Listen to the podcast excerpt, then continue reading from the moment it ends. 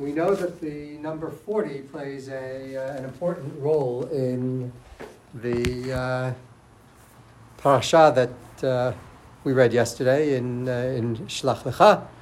Uh, the length of time that the scouts spent um, scouting out Eretz Israel was 40 days, and the length of time decreed for uh, Bnei Israel to uh, remain wandering in the wilderness before they were able to enter the uh, promised land was 40 years. So, what is it about this number 40?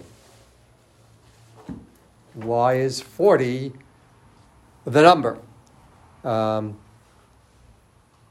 so, I'm going to ask you to think what are other important 40 days and 40 nights. 40 days and 40 nights of rain.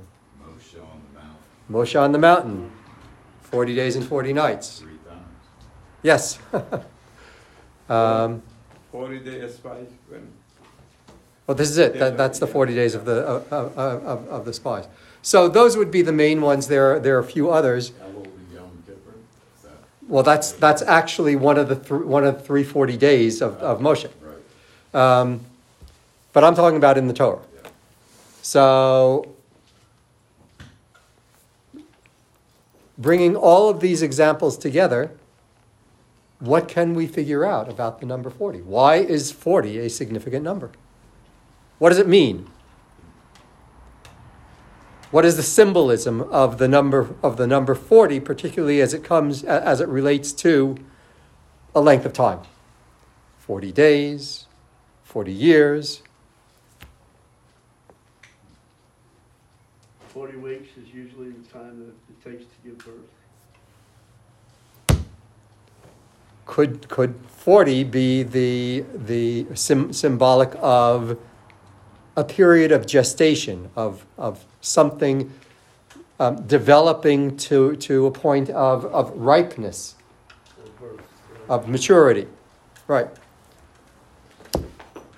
Other thoughts about what's significant about 40 There's also forty se'ah of water in the mikvah. Okay, um, forty is a is a, as a measure not only of time, but also of, in that case, I would say displacement is the is is is what um, is what it is. But it's a, a different type of measure. So again, the Torah doesn't doesn't come up with uh, with with numbers arbitrarily. Forty means something.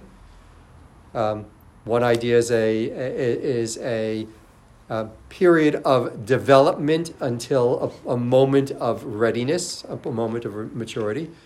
There are other possible understandings of 40 as, 40 as well, and I leave that with you to continue thinking about the number 40. That's a good one. רבי חנינא בן הקשיא אומר, רצה הקדוש ברוך הוא לזכות את ישראל לפיכך, קיבל להם אה, תורה ומצוות